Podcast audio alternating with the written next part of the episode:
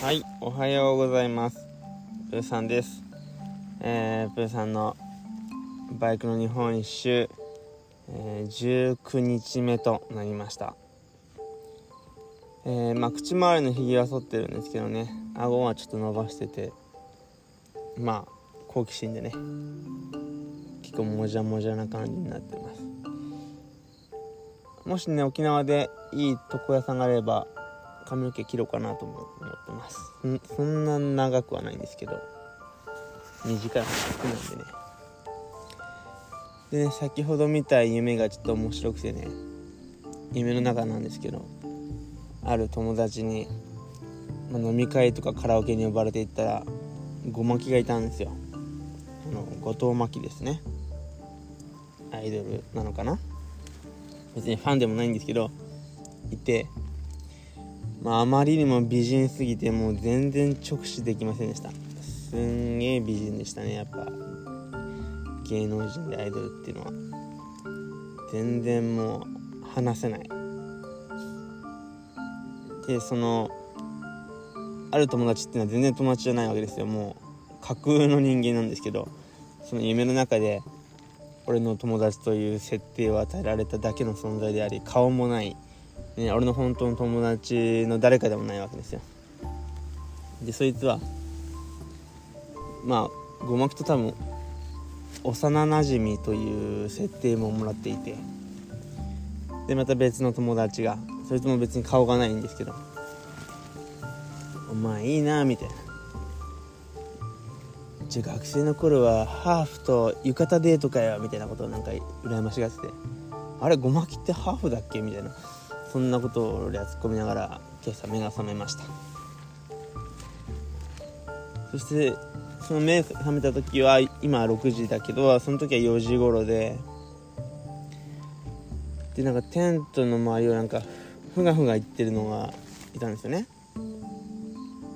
最初なんかおっさんが寝てんのかなとか思ったんですけどどうやら人間ではないようななんか鼻の鼻の声でふんがふんが言って。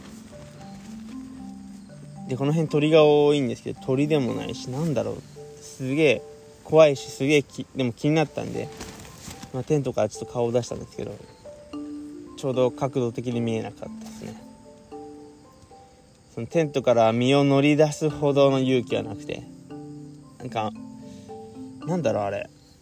なんか豚とかイノシシ系な気がするんですけど。とりあえずまあ恐怖と好奇心がもう同じぐらいだったんでね。顔出す程度でやめたんですけど結構怖かったけど何だったんだろうなっていう。なんだろう。だって先ほどトイレ行った時はもうなんかキキキキキキキキキキキみたいなもう動物園にいるかのような鳴き声の鳥が姿は見えないけど鳴いてました。もう猿って思っちゃうぐらい珍しい鳴き声なんですけど、まあ、鳥ですね、まあ動物園とかにはいるような感じです。すごいですね。動物園みたいな感じ。ね桜島はディズニーランドみたいな感じですだからああいうテーマパークってやっぱりもともとの現実世界をねもうしてるんだなーって思いました。例えばねコンピューターとかもなんか宇宙を模してるなんて宇宙とか人間の脳とかを模してるなんて言われてますしね。大体のものはだから何何かねもともとある現実のものをコピーしてるっていうパターンが多いんじゃないかな。えーで6時ぐらいは全然暗かったんですけどね。今やっとだいぶ青白くなってきました。はあこれでやっと片付けが気持ちよくできそうですね。片付けてカレー食べてから。出発したいと思います。さあ今日も旅を頑張っていきましょう。はい。楽しみましょう、はい。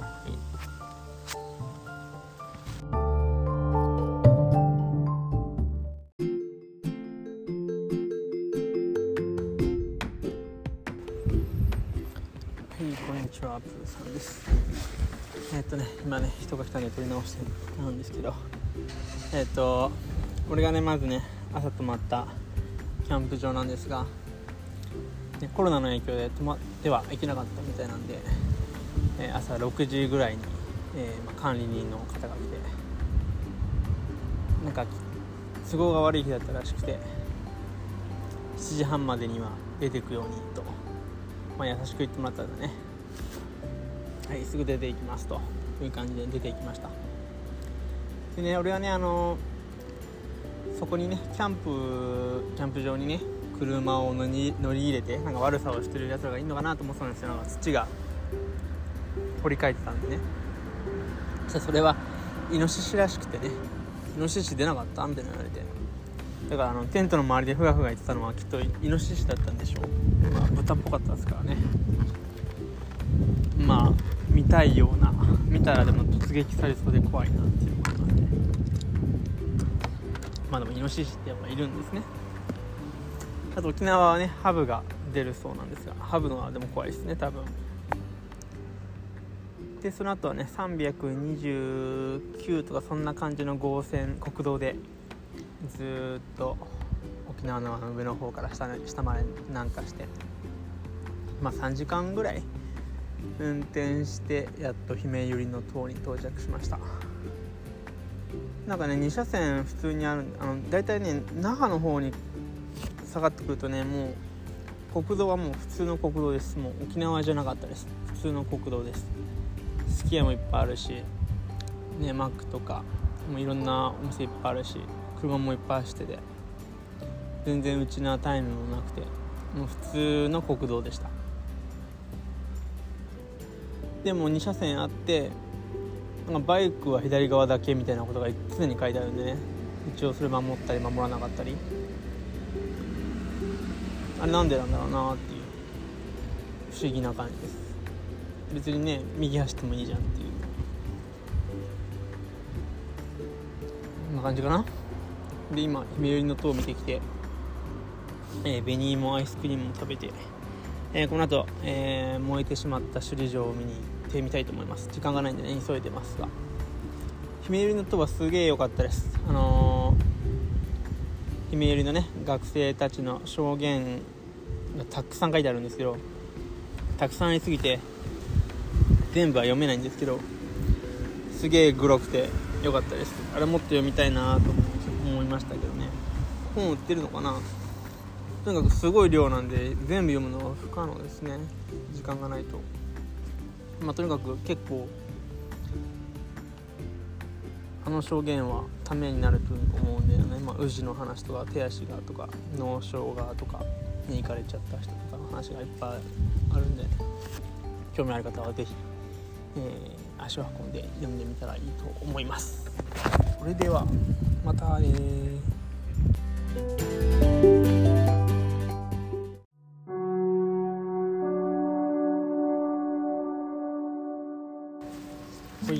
ちはブーさんです、えー、こんばんはですね、えー、今は石垣島に到着して、えゲストハウスのチェックインを済ましえ、そこの、え、洗濯機を使わせていただき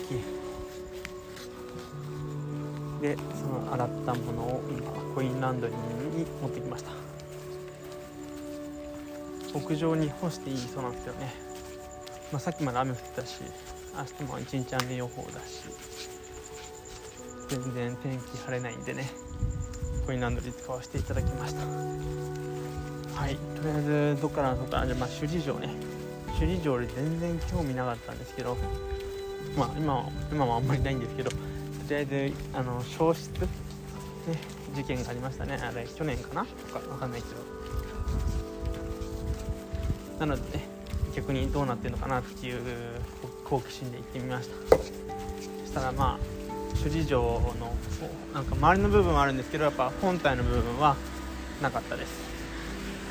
なんかバラバラになったりえー、ドラゴンとかは、えー、灰になってましたね。白い、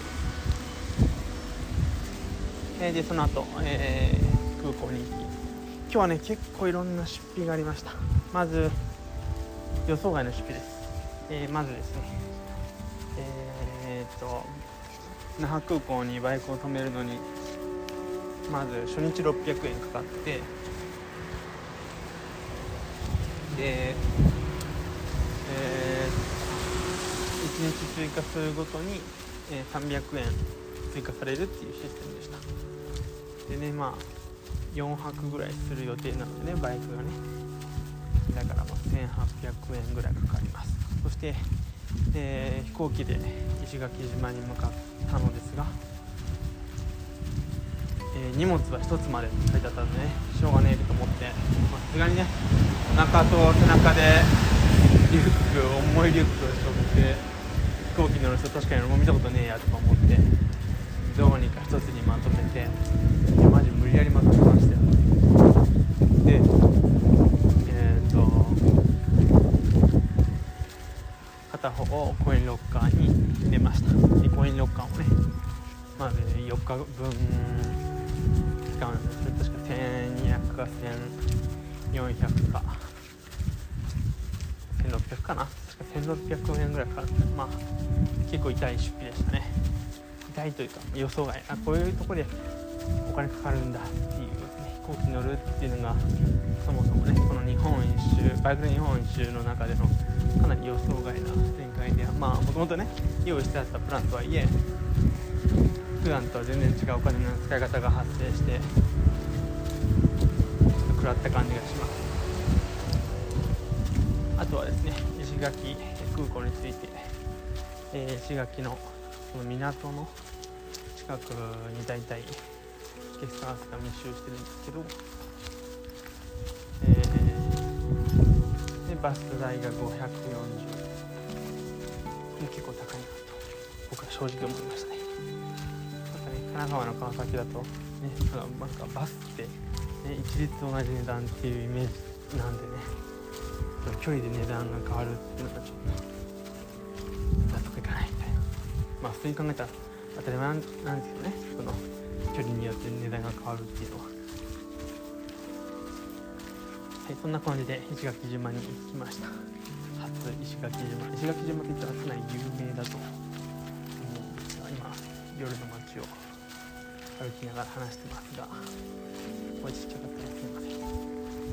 ただね人ご一人いません。人ご一人いません。なんかねすごい薄暗くてね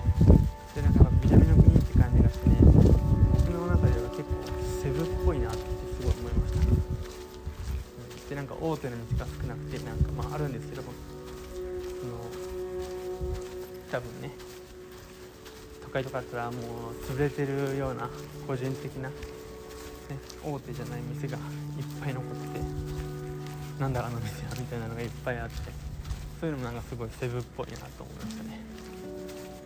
なんかやっぱり普通の日本の環境じゃないですね。この沖縄の中でもかなり離島の中ね。沖縄の中のさらに離島ですからね。そんな感じで。でもね結構やっぱ飲み屋街とかもあってね飲み屋街は結構結構な人が溢れててやっぱねいろんなところから来てるみたいな人が飲み屋街とかそういう商店街とか見ると、えー、僕はなんか台湾っぽいなと思ったんですね、まあアジア人だからっていうのもありますけどいや地図的にもほぼ台湾なんですよ。えていう気がしました。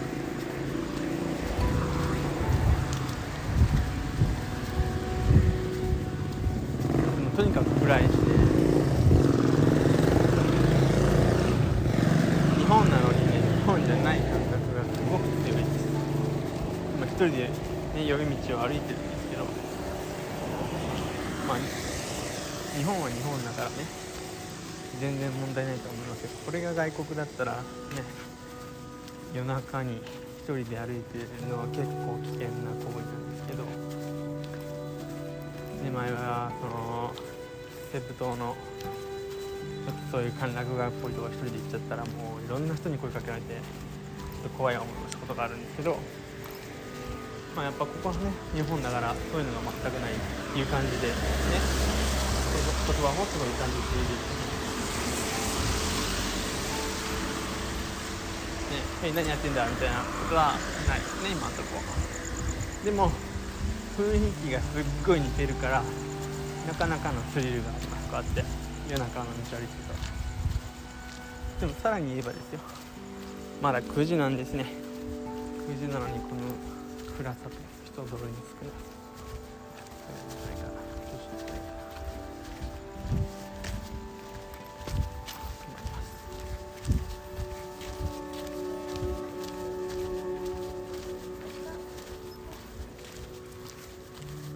はいねその人とすれ違う時も話してると恥ずかしいのでちょっと喋るのやめましたけど。えーあとはゲストハウスがすごい。これが沖縄のゲストハウスかって感じですね。広島のゲストハウスとはもうまるで違う結構年配というか年上の人が多くて結構話しかけてもらったんですけどなんかすごいもう年に2回ぐらいそこに泊まりに来てる1ヶ月ぐらい泊まりに来てるような超常連のおじ様がいていろいろ話を教えてもらったんですね。明日波照間行こうと思ってるさね船動くかなみたいな。結婚すんじゃないか？みたいなこの人が、ね、結婚したら違うとこ行ったらどうだ？みたいないろんな話をアドバイスをいただきいやありがたいですね。ただ緊張し緊張はしましたね。なんかねいきなりああいうおじ様と話をすると。まあドミトリーなんでね。もう話す話すしかないんで。すでまあすげえいい人っぽいんで。いい感じです。こんな感じで。いやーすごいでも学生っぽいのもチャリ乗ってますね。すごいね。石垣島って多分実は結構広い。地図で見るとめっちゃ狭いですけど実は結構広くてちゃんとした当たり前ですけどちゃんとした警察や学校や会社の文化がちゃんとあります。当たり前なんですけどね。舐めてたってことです。ね田舎だなでも全然田舎じゃないな。っていう感じですただやっぱ暗さがすごいこの暗さ暗さになれな。いですよないや今も飲み屋の前通ったんですけど飲み屋はすごい混んでますね外には人がいな。いな。いやーマジでもね石垣島はちょっとすごい気に入りましたね。すごいすごいディファレントです。日本じゃない感すごいある。でも日本語だし。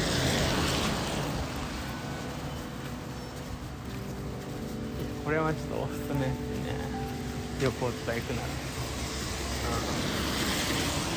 うん。ああいにくね今日から3日間ぐらい雨なんで。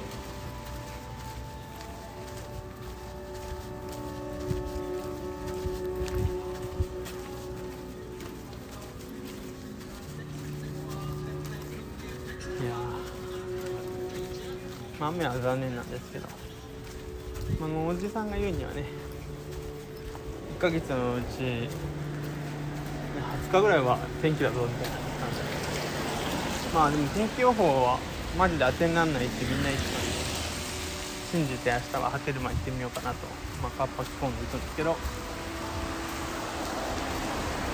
まあね雪とか雨とか関係なく俺はプラン通りに動きたいんでね。から行きます。明日は朝7時に